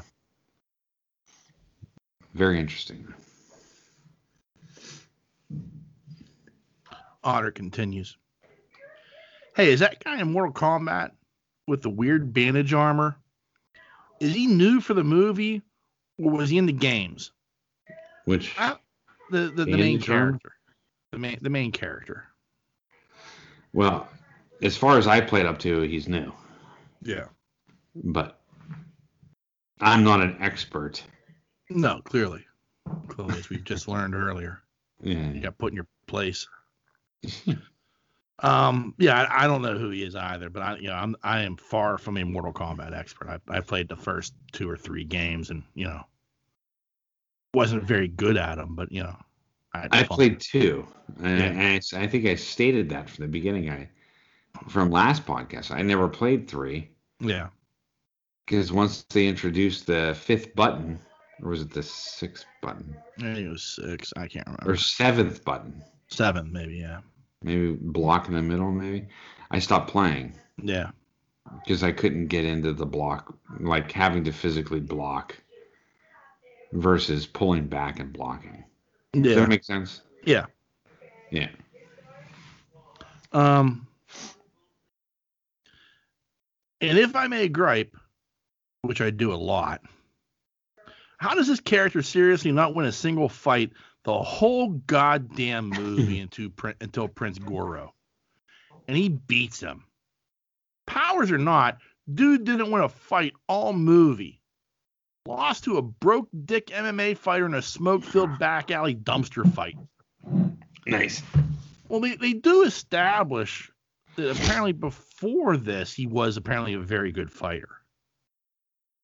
Like, I'm not defending it. I get his point. Like, you know, the dude's got his ass handed to him all fucking movie. Here's Prince Goro, like, you know, the the end character of, of the first game. And you're like, you know, all of a sudden he's, you know, he's fucking Bruce Leroy. Right. You know. All of a sudden he's got the glow.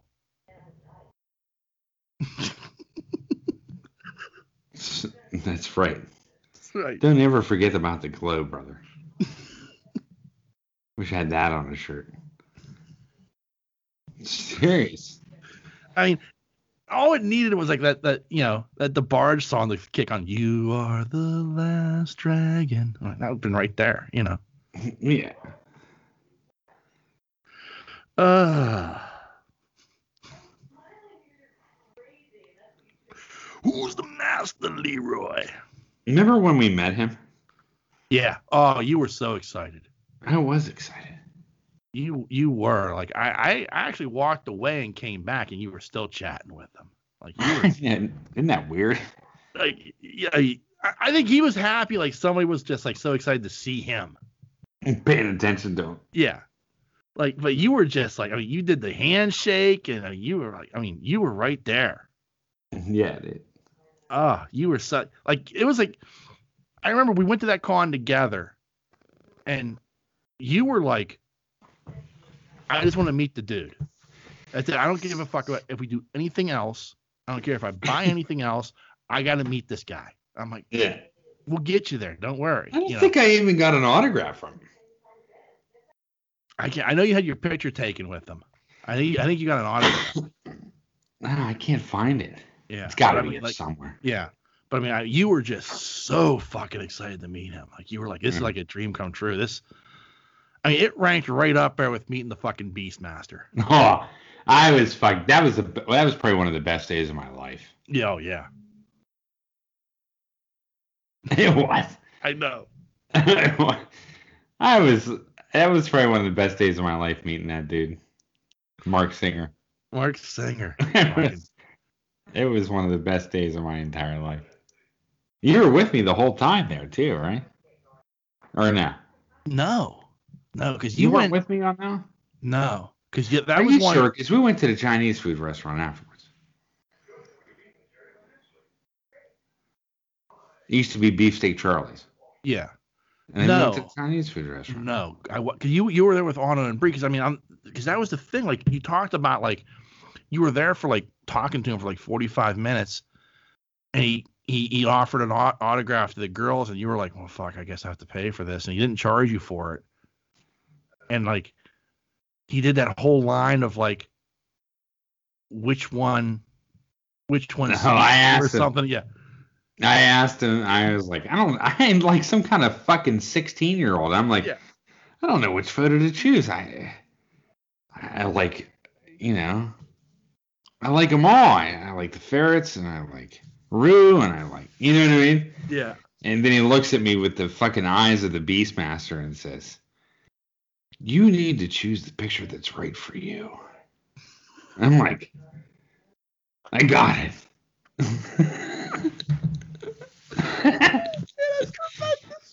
it was one of the best comic ex- Comic Con experiences I've ever had in my entire life.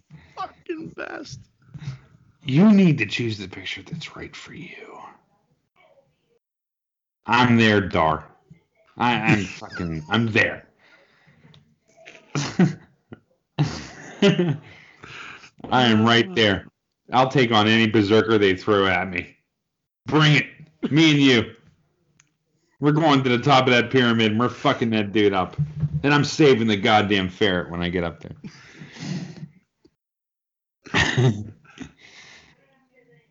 The, the only thing better than that, like from an experience standpoint, like with with you, was when um the fucking Pinhead when we went to go see Pinhead for the first time, yeah. and Lisa was pregnant with Ellie. You know, and Anna and Bree were what, like seven, eight years Yeah. old, Yeah. and he looks down at. Like first off, I'm like, you know, just don't let him touch your belly. Don't don't let him. And, and Lisa's like, yo, he's touching my belly. I'm like, don't do it. Don't, you know. And then he looks down, and in that like fucking pinhead voice, he looks at the Anna and Brittany. He's like, the twins, they're identical. And it was just like, what fucking sinister plan do you have for my for these girls? Like, you know, Yeah, yeah, yeah, yeah, yeah, yeah. That was a good one. Because he did that. The twins, they're identical. like, like it was just like, oh shit. Did he sign her belly? I don't remember. I don't, I can't, I don't think he signed her belly, but I think she had him. Like, there's a picture of him touching her belly, I believe, somewhere. Hold on, I'm gonna yell. Okay. Okay. Did Pinhead sign your belly? Did he touch your belly? That explains everything. Yeah. I said that explains everything.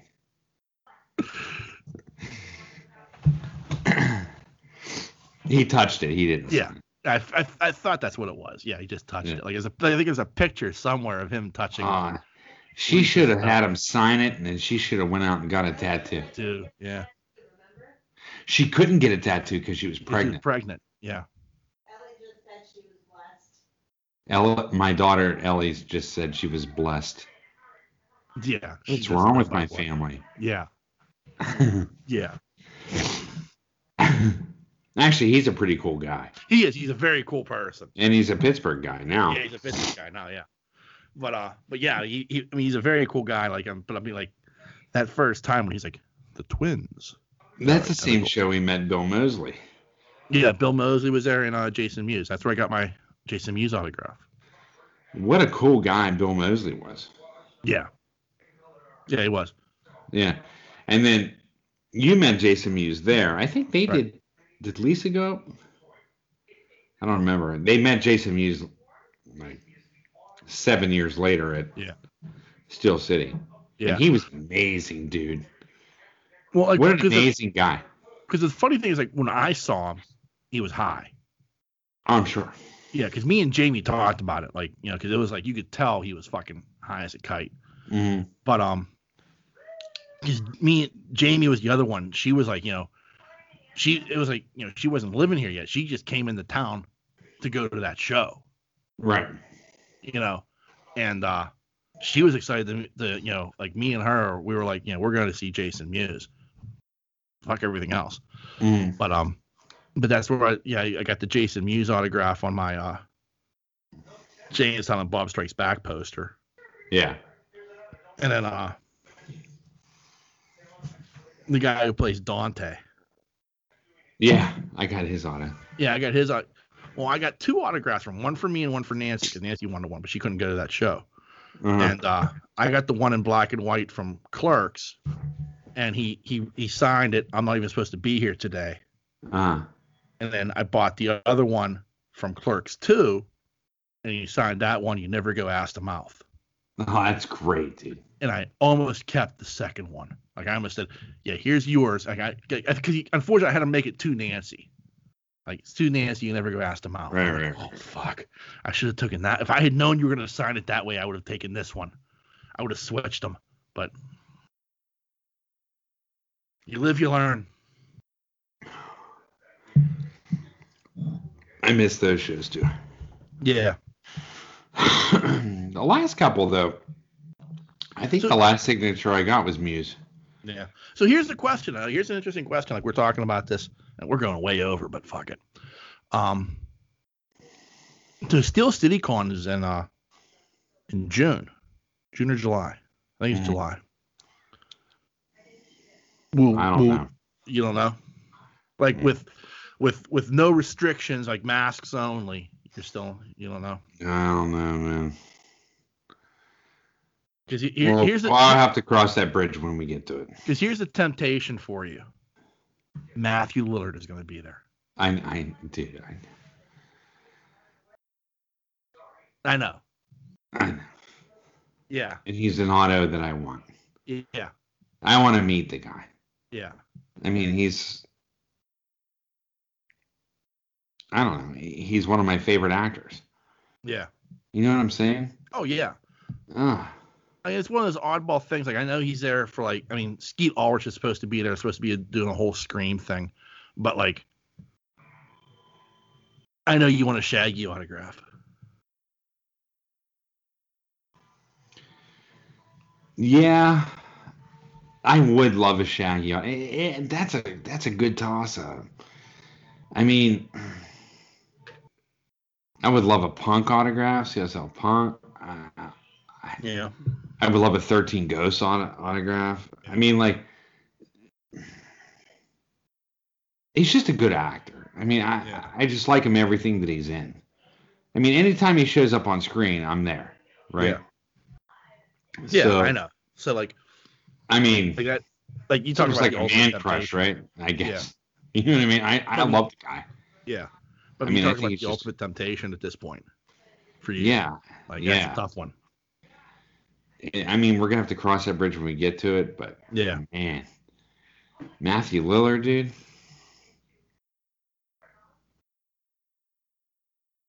That's a good one. Yeah. I've met Neve Campbell. Um, I couldn't believe how tiny she was. Yeah. It's so weird. I had no idea she was that tiny. Yeah. Um, but um, not as tiny as what's her name? Um, uh, Chasing Amy. Oh, uh, Joey Lauren Adams. Yeah, she is tiny. Yeah. Um, but um, like thin. I, I I didn't imagine her being like Neve Campbell being like that. But um, yeah, Matthew Lillard, dude. yeah, that's a huge one for me. Yeah. But anyway, Yeah. I mean, Nancy's kind of like, we have to go because she wants Skeet Ulrich's autograph. yeah, no, I get that. Yeah, and uh I'm half tempted because uh Britt Baker DMD is going to be there. All right. Yeah, she's a she's a wrestler, a female wrestler in AEW, Mhm. but she legitimately has a uh a doctorate in dental. And she's a she's a legit dentist. Like Uh-huh. uh, she went to Penn State and Pitt. She got her Hmm. she got her dentist degree from Pitt. Oh wow. Yeah. Well, she definitely has a life after wrestling. Well, like what's funny is, and this is what's interesting, like with AEW, like she's she's a practicing dentist right now. Like she's a she has a uh, a practice in Orlando, Okay. and um, like with AEW, since they only really do like one show a week, it's not that hard for her to like you know, well I'll take off Wednesdays, go up to go up to Jacksonville, Yeah, yeah. do the show and come back home. Or when they were traveling, like you know, fly fly in on Wednesday, Yeah. fly back out, and you're back working on, as a dentist on on Thursday. Yeah, yeah. That's pretty cool. So yeah. Plus, she's just an awesome heel, and she's from Pittsburgh. So Yeah. yeah, Nice. nice. So let's see here. We're going off topic. The old Otter continues. By the way, Bardine sausage, used by the official barbecue joint of the Pittsburgh Nerd podcast, is locally sourced out in Westmoreland County. See, I like that. Yeah. Bardines is my go to purveyor for fine cuts of beef and cased smoked meats. And one of the only places that consistently carries tri tip. Well known in the California circles of PNP fandom. All their stuff is great, and even their antipasta is worth the drive. Hmm. Reminds me, I'm due for a run out there. So let me know when you smoke hounds are out my way to grab big rigs, and I'll try and scoot over there. It's only Yeah. 15 minutes from me. We can grab a slew of it and socially distance on the deck of my place. Just don't Nah, feed the weeder Oh, dog. He's an asshole. nice. Nice. Well, I don't share with animals, so little fucker wouldn't get anything from me anyway. Nice. Spending my hard-earned money on that shit. I ain't spending. I ain't giving you none of that good stuff. You ain't getting none of Yeah. the good good. Hmm. and lastly, new to the show, friend of the show, Justin writes in. Hello, nerds. Hey. Hello, my two favorite hosts who. Wait a minute. That's the, how the other guy starts his email. Nice. Never mind. Superfan in training Justin writing in. You might remember me from such emails as my girlfriend wants to wi- wants you to wish me a happy birthday. well, there we go. How you doing, Justin? How's it going, fellas? Been listening to the podcast religiously, and I thought I'd write in to say hello. Well, that's good. I'm glad to hear that. Hey, thanks. Yes. Appreciate Write in that. more often. We need the content. Mhm. watched that Mortal Kombat movie, and I must say, quote unquote, for what it was, I can't complain. I do agree with Ian. That opening sequence, huh? I liked how they explained a little of the backstory, as I haven't thought much about Mortal Kombat since the early '90s. Nice. Yeah, I mean it's it's been around. Like I mean, I, I'm familiar enough with like the the storylines because you just you hear about it like like almost through osmosis because it's like such a you know in the video game world like you just kind of hear about it. So yeah, I, I had a, a bit more of an idea, but like I probably haven't played it, you know, since God knows when. Uh, just glad I didn't have to enter ABA CABB into Nice. my Fire Stick to get the full effect of the film. Nice. Nice. Uh, that that's an impressive reference, my friend. Yeah. See, I had it on a Sega Genesis, so I didn't have to do that. Oh, lucky. Yeah. Referencing another review, I avoided the Netflix original Shadow and Bone based upon Sean poo pooing it. However, the lady's been out of town for a few days, and finding myself with complete control of viewing options, I decided to give it a chance. Okay. How was it, Justin? Tell I us. watched the entire eight episodes Holy hell. in two nights. Oh, okay. I don't know if that's good, but I find that I, when I watch that many in a row, I kind of become invested in the series. Does that happen to you guys? Well, first off, I will say if you watch all eight episodes in two nights, while it's impressive, I did watch all eight episodes of Jupiter's Legacy in one night. So, uh, you know, yeah, those are rookie numbers, my friend. You got to bump up those numbers, bump them up. I think yes, we do do that. Yeah. Um. Know, I think that's the thing. Like, I mean, I did that with the Expanse. yeah, Holy fuck, we're not going to get into your Serenity Firefly experience. Dude. That was that wasn't even right, Uh, you caught off work. dude. I called off work for like two days. yeah. Uh, We, I mean, literally, we ate, woke, and slept Serenity for. Yeah. Oh my god, that was crazy. I've never. That's the only show that I've ever done that with. Yeah. Nuts. wow, I can't believe I did that. Yeah. Um, I, I I find that as well. Like I, I do do that. Um, but like with this show, with Shadow and Bone, I, I this is the best judge for me always of like how invested in a show I am, especially a show I've never watched before. This is my first time viewing it. How often am I looking at my phone? You know, because if I'm Yeah. like thinking to myself like, hey, I need to check my phone, you're not holding my interest. Right, right. You know what I mean? That's true. Yeah. Like with Jupiter's Legacy, I was hardly checking my phone. That's cool. I mean, that's how I gauge my shit. Too. Yeah. You know, You know, 'cause I didn't want to miss anything. I've even said that on the podcast. I, Yeah.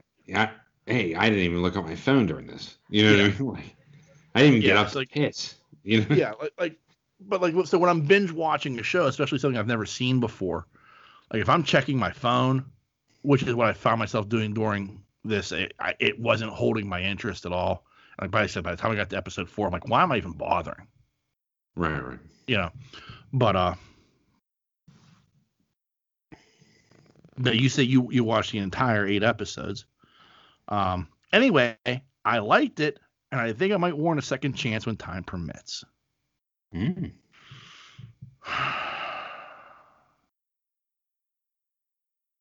Yeah, I don't want to poo poo Justin. He, Maybe he got better after episode four. maybe. Like It looks good to me. I just haven't started it it looked good to me too. Like I mean, I, when I watched the trailers for it, I thought, okay, this looks very interesting. Yeah. You know, but I just like watching it. I just I found the characters just to be. Yeah. you know, like I didn't find them that interesting at all. But that's just me. Like, it, it, it- you know, I I'm not going to, you know, you enjoyed it, Justin. I'm I'm glad you did. Um, but it's just not my cup of tea. Apparently, like I, I I gave it a try. I really did. I get, but like I said, like, you know, when I find myself reaching for the phone more often than than not, then it's not holding my attention. Right. You know, because if that's the case, I'm not that concerned. Like if I miss something on the show, you know what I mean? Like, Um, Justin continues. I'll head out of this email by saying I like the food review segments. Who doesn't like food? Although I'm an eight-hour drive away here in Connecticut. Holy Big- hell. Yeah, he's in. I knew he was in Connecticut. Yeah. Yeah. Uh, Big Rigs Barbecue is at the top of my list of places to visit next time I'm in town. Well, do me a favor and just say that we sent you. Like I want them to know, like they're like like look, we're small, we're a very tiny podcast, but like just for them to know, like like just any good word that we put out there, like sent somebody to them, I think would make them. It makes me feel better, right. you know. And I want And hell, we might even meet you there. you never know. Um, I've given a heads up to some friends and family in the area based upon your recommendations, and they have confirmed the place is legit. Fucking A right it is.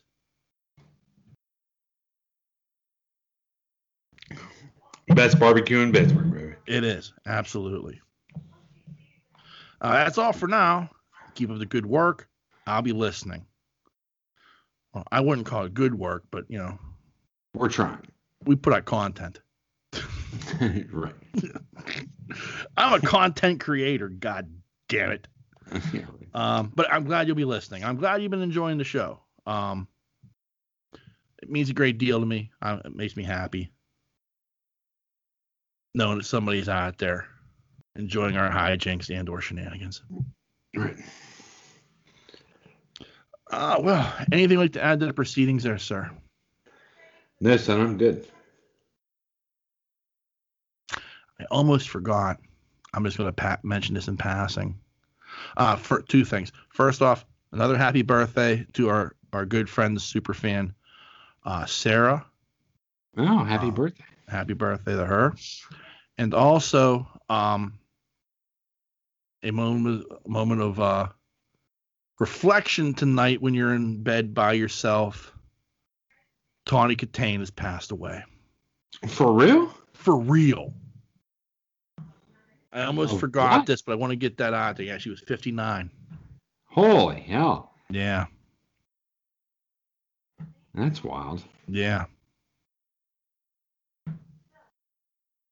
Huh. I'm I am extraordinarily saddened by this, as as is my my right hand. Well, we should also say Happy Mother's Day. Yes, we should also say Happy Mother's Day. Um, I'll be visiting my mom tomorrow. I'll probably take over some pizza, might get some Rockaway. I'm just kidding. I'm just Yeah. kidding. Spend a little money. It's either that or the Luchas. Yeah, but Luchas isn't the same, man. Yeah, it isn't. It's just not the same. Yeah. But still, it's it's better than like the pizza my parents get. What do they get? I think they get it like from Joe Lynn's. I don't mind it. Yeah, but it's not like good pizza. I think Pepinos is fucking phenomenal. It's just Yeah. you got you, you're paying for it. Yeah. Well, I mean, same thing with Rockaway and same thing with Luchas. Right. I mean, I think it's cheaper than Rockaway, Yeah. but not by much. I mean, Yeah. Pepinos has really raised their shit up. Yeah. But anyway, So anyway, yes, happy Mother's Day to all the moms out there if you're listening. Um, that's it. That's all I got. All right. So, Uh, so, so remember, there are a number of different ways you can reach out and touch us. Uh, you can send us an email like these fine folks have. That email address is pittsburghnerd at yahoo.com. Uh, you can also find us on Facebook and Twitter. Just search Pittsburgh Nerd. We're very easy to find. And uh, we're also on a, on a number of podcasting networks. You can find us on the Tangent Bound Network, the uh, Weeby Geeks Network, and the Pod Breed Network. Uh, so just give them a Google search. You can find all the other great podcasts they have to offer. And uh, lastly, as always, like I said, we want to thank you for enjoying our um, our hijinks and or shenanigans, whichever you prefer. Uh, we can't thank you enough for taking the time to enjoy our, the show, and we hope you do. sweet. And on that note, the dreamer has awakened. Peace.